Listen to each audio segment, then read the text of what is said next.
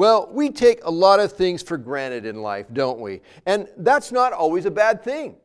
I mean, in fact, if we aren't taking some things for granted, it might be evidence that we're suffering from a severe case of paranoia and we're starting to come unwound. I mean, for example, imagine how crazy I would look if I stopped taking gravity for granted.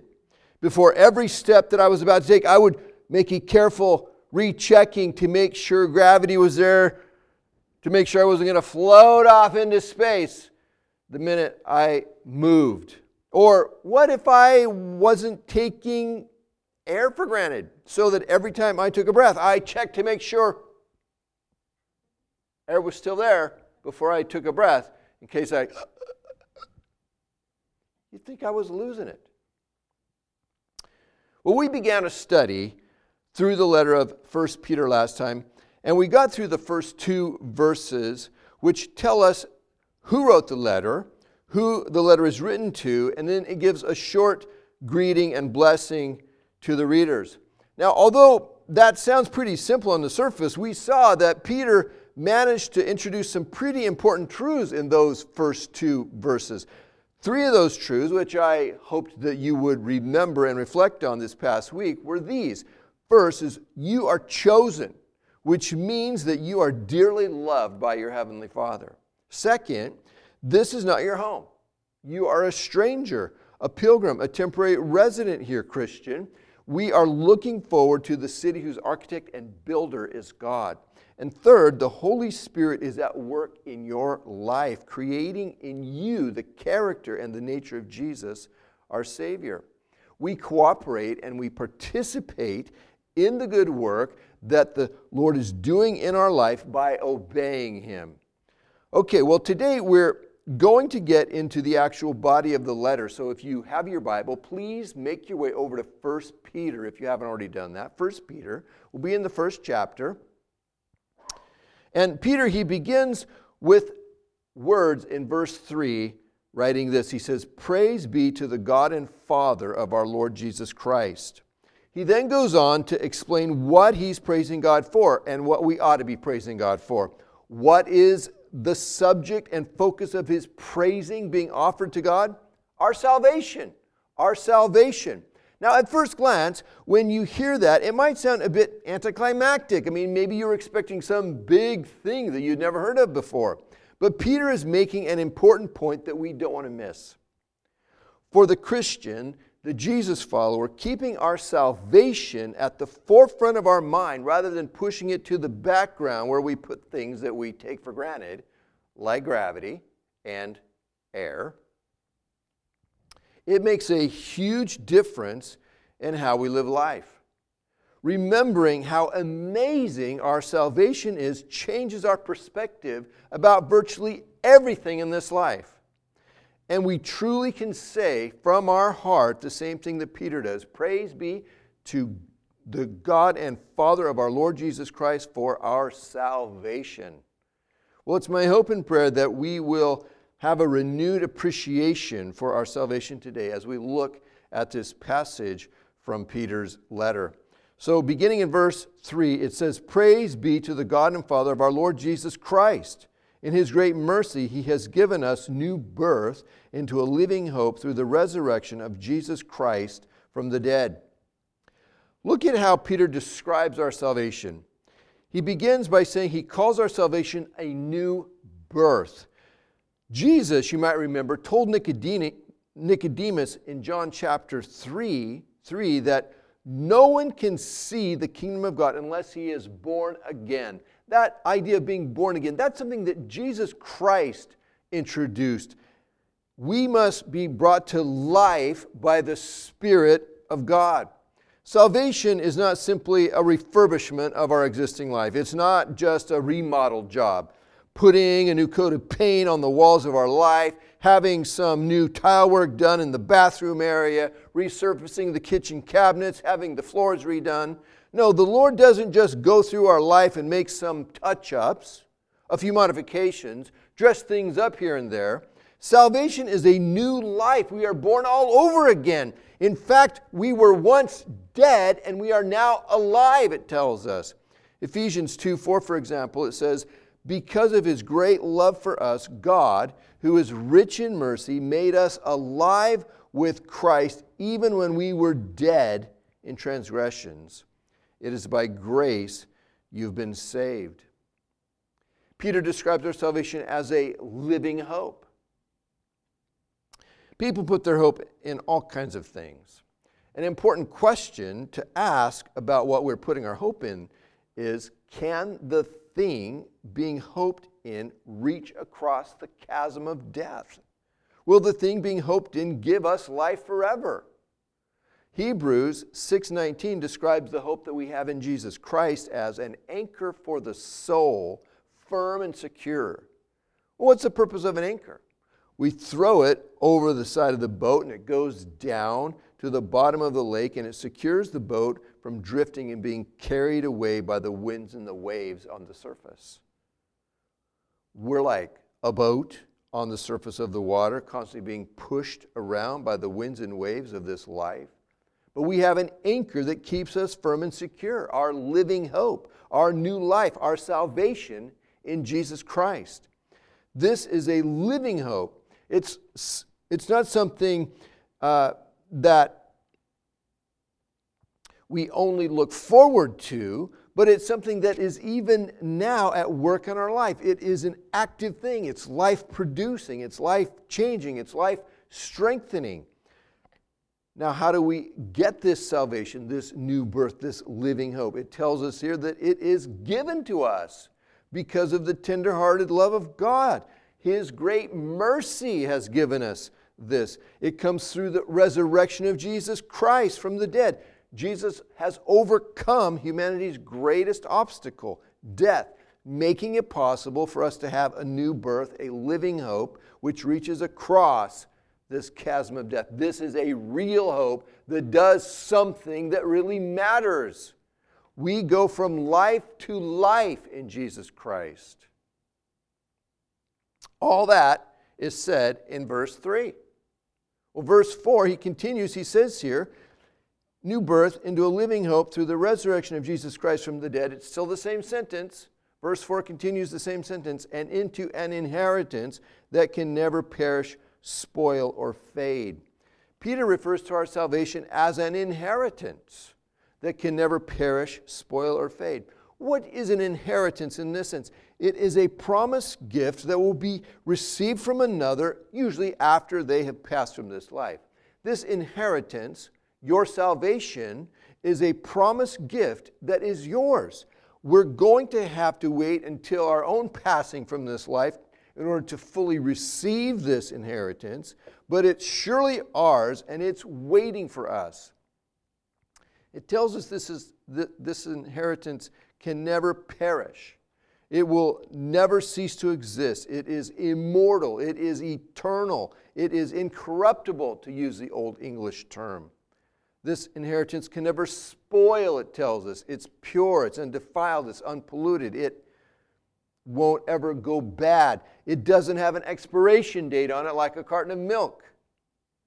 This inheritance can never fade. It will never lose its luster and shine. Its beauty and quality will never diminish. It is sparkling new without a blemish of any kind, and it's going to stay that way forever. Some of you leave that clear plastic film covering your electronic gear after you buy it so it will stay like new condition. Now, me, I tear that stuff right off. But I know some of you guys, you leave it on there, you know, because you want to keep it like new even though it looks ugly the whole time you've got that on there. But you know, that's your thing. Some of you put a screen protector on your phone to keep it from getting scratched. Now, I don't put those on there because I don't like the way it feels. And I think it makes my phone look ugly. But hey, you know, it's your thing. You want to keep your phone in pristine, new like condition. Well, you know what? You don't have to worry about doing any of that with the inheritance that the Lord has for you. It will always be pristine, it cannot be damaged. Everything in this present world eventually perishes, spoils, or fades. Left to itself, everything in this world eventually corrodes and just crumbles into the dust. But what we have waiting for us in heaven will never perish, spoil, or fade. And how do we know that our inheritance will never perish, spoil, or fade? Because it's being kept in heaven for us by the Lord Himself, it tells us here. That word translated kept means to keep in the sense of preserving or watching over. God is keeping it for you. Things we care about in this world are vulnerable to being destroyed and lost and stolen. People purchase insurance to cover the possible loss of valuable things. Our inheritance in Christ, our salvation, the most valuable thing that we have, can't be destroyed or stolen. It is being kept for us in heaven by the Lord. We have the greatest insurance policy in existence. Matthew 6:19 Jesus said this. He said, "Don't store up for yourselves treasures on earth where moth and vermin or rust destroy and where thieves break in and steal, but store for yourselves treasures in heaven where moth and vermin or rust do not destroy and where thieves do not break in and steal, for where your treasure is, there your heart will be also." Verse 5, same sentence, or er, the, he says, This inheritance is kept in heaven for you, continues with the same sentence, who through faith are shielded by God's power until the coming of the salvation that is ready to be revealed in the last time. Who's being shielded by God's power here until the coming of the salvation? We are, you and me. The word translated shielded is a military term which means to guard or to protect.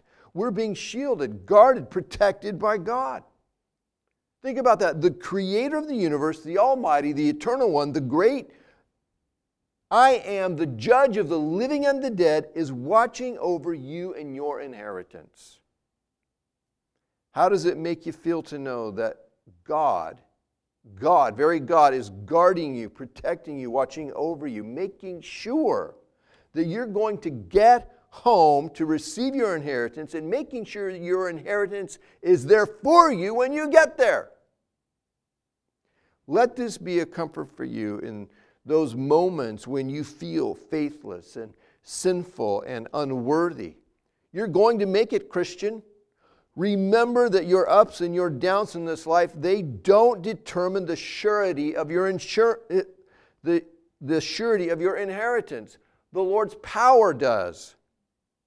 You're not going to pass from this life, Christian, and find that your inheritance was misplaced or destroyed, lost, expired, it doesn't fit you anymore, it was accidentally given to someone else, it has a balance due on it that you need to pay before you can actually take advantage of it, or any other heartbreaking, awful thing that you could think of that could take place. None of those things are going to happen. When you get to heaven, you're going to receive all that the Lord promised to you, and it will exceed your expectations and your imaginings. Guaranteed.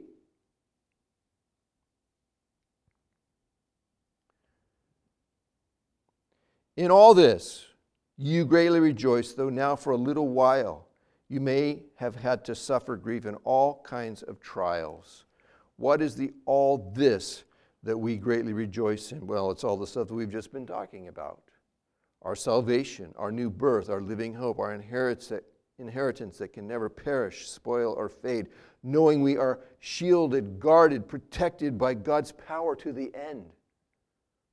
Now, although these things are all ours, in this life where we are strangers, pilgrims, aliens, temporary residents, we don't have all of the comforts of home. Instead, we suffer grief and all kinds of trials, as Peter says here. These trials or testings are the difficult things that we face in this life the troubles, the sufferings, the disappointments, the pains, the unfulfilled expectations and hopes, the heartbreaks when we remember that we're not home yet, it makes sense that we would face some difficulties along the way. I mean, when I'm out camping, I know that I need to have a different set of expectations than I, than I would when I'm at home. when I'm out camping. It would be silly for me to be upset that none of the trees near my campsite they don't have a light switch on them. Or that I am going to have to make do with a dirt floor. Or that there is no central heating and air conditioning to control the climate. It helps to remember that we're not home. We don't have all the comforts of home here because this is not home. Peter reminds us to have an eternal perspective about our life. He writes, Though now for a little while you may have had to suffer grief in all kinds of trials. A little while, our sufferings in this life, they're only for a little while in comparison to our eternal future glory that lasts forever. This whole life is but a little while in comparison to our eternal, glorious future with Jesus Christ. Difficulties are a part of this life for everyone, whether we are a follower of Jesus or not. But for the Jesus follower, the Christian, these difficulties, they take on a whole new purpose that turns them ultimately into blessing. Look at what is said in the next verse, in verse 7. It says, These, these trials, have come so that the proven genuineness of your faith, of greater worth than gold, which perishes even though refined by fire, may result in praise, glory, and honor when Jesus Christ is revealed. Peter tells us that the trials in our life, they have a purpose, that they are accomplishing something wonderful in our life. Our trials have a refining effect on our faith, he says, similar to the effect that fire has on gold. In, in very simple terms, when heat is applied to gold, melting it, impurities in the matrix of that material are then released. The gold that remains after this refining process is of a much higher quality. In a similar way, the heat of trials applied to our life, it refines our faith, making it of a higher quality, making it result in praise, glory, and honor on the day that we are revealed. After all of this purifying process has been taking place, the work that God is accomplishing in our life is going to be glorious. Have you ever noticed that the most gracious, deep, tender, wise people that we have ever known, they are people who have been refined in the fires of life. I wish this refining could be done in some other way. I don't really want to have to go through that refining fire. But ease and comfort, they don't create depth in a person's soul. That comes through the refining fires of difficulty. James 1 2, James wrote, Consider it pure joy, my brothers and sisters, whenever you face trials of many kinds, because you know that the testing of your faith produces perseverance. Let perseverance finish its work so that you may be mature and complete, not lacking anything.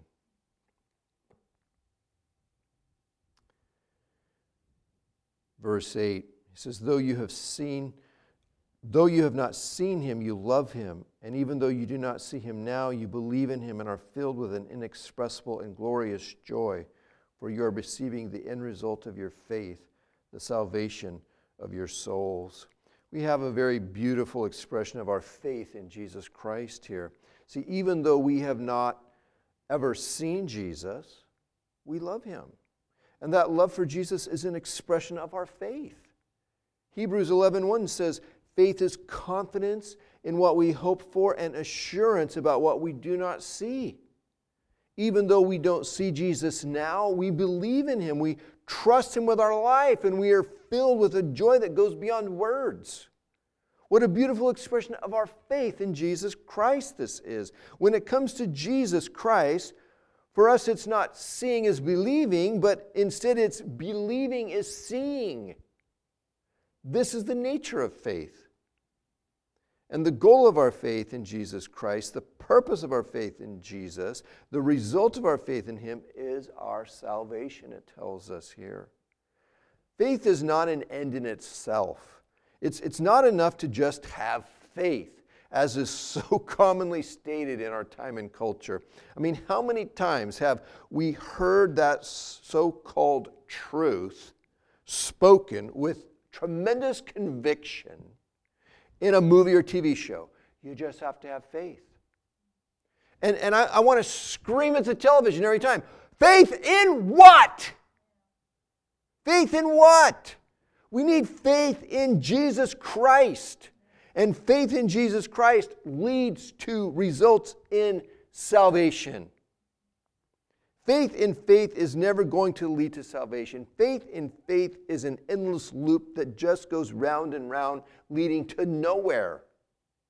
We need faith in something outside of ourselves, something that transcends this world, something that can carry us to a completely different outcome.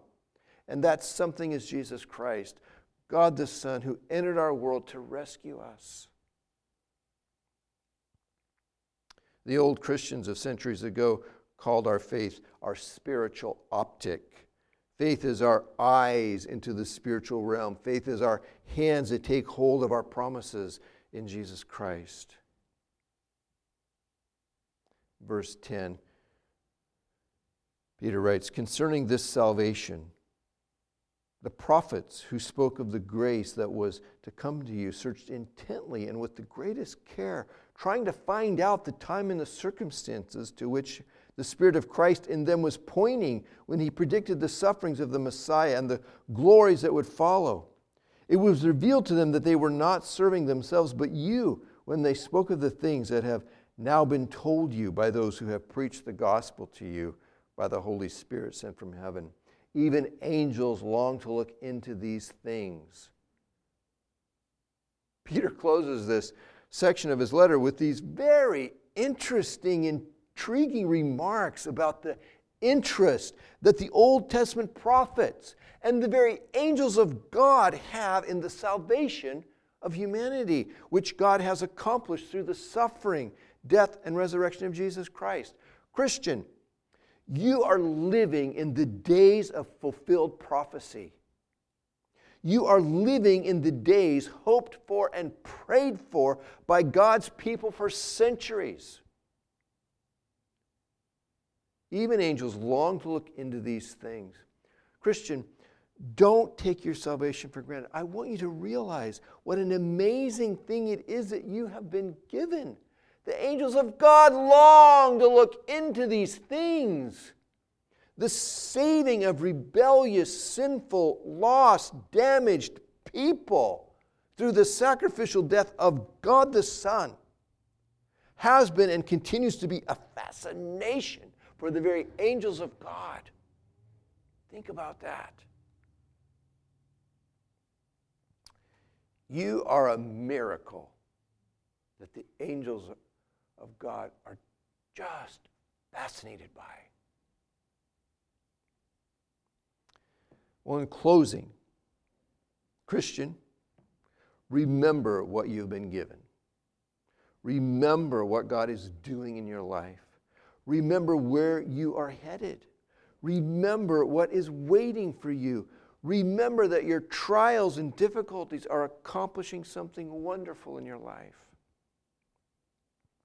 I want to share with you, and this is a kind of an extended reading. I want you to hang in there because this is a beautiful piece. Uh, this is a, a little piece pulled from an essay by A.W. Tozer called Praise God for the Furnace. So try to hang in there as I read these uh, few paragraphs. He writes The old Scottish saint, Samuel Rutherford, could shout in the midst of serious and painful trials Praise God for the hammer and the file and the furnace. The hammer is a useful tool, but the nail, if it had feeling and intelligence, would present another side of the story. For the nail knows the hammer only as an opponent, a brutal, merciless enemy who lives to pound it into submission, to beat it down out of sight and clinch it into place. That's the nail's view of the hammer. And it's accurate except for one thing. The nail forgets that both it and the hammer are servants of the same workman. Let the nail but remember that the hammer is held by the workman, and all resentment toward it will disappear. The carpenter decides whose head shall be beaten next and what hammer shall be used in the beating. That is his sovereign right. When the nail has surrendered to the will of the workman and has gotten a little glimpse of his wonderful plans for its future, it will yield to the hammer without complaint. The file is more painful still, for its business is to bite into the soft metal, scraping and eating away the edges till it has shaped the metal to its will. Yet the file has, in truth, no real will in the matter, but serves another master, as the metal also does.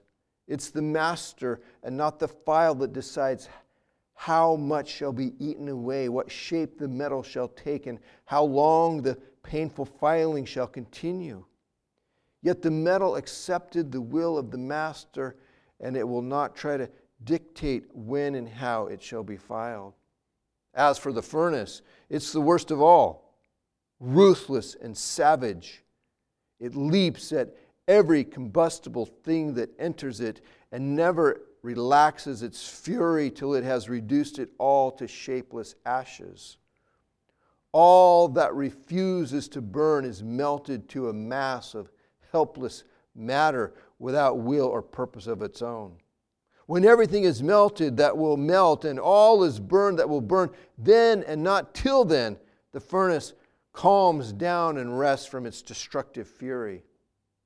With all of this known to him, how could Rutherford find it in his heart to praise God for the hammer, the file, and the furnace? The answer is simply that he loved the master of the hammer. He adored the workman who wielded the file. He worshiped the Lord who heated the furnace for the everlasting blessing of his children. 1 Peter 1 7, we read this today. These have come so that the proven genuineness of your faith, of greater worth than gold, which perishes even though refined by fire, may result in praise, glory, and honor when Jesus Christ is revealed. In 2 Corinthians 4:16, therefore we do not lose heart, though outwardly we are wasting away, yet inwardly we are being renewed day by day. For our light and momentary troubles are achieving for us an eternal glory that far outweighs all of them. So we fix our eyes not on what is seen, but on what is unseen, since what is seen is temporary, but what is unseen is eternal. Thank you, Lord. Let's pray. Father, we want to be people of such character that we thank you for the hammer, the file, and the furnace as you do your beautiful, refining work in our life.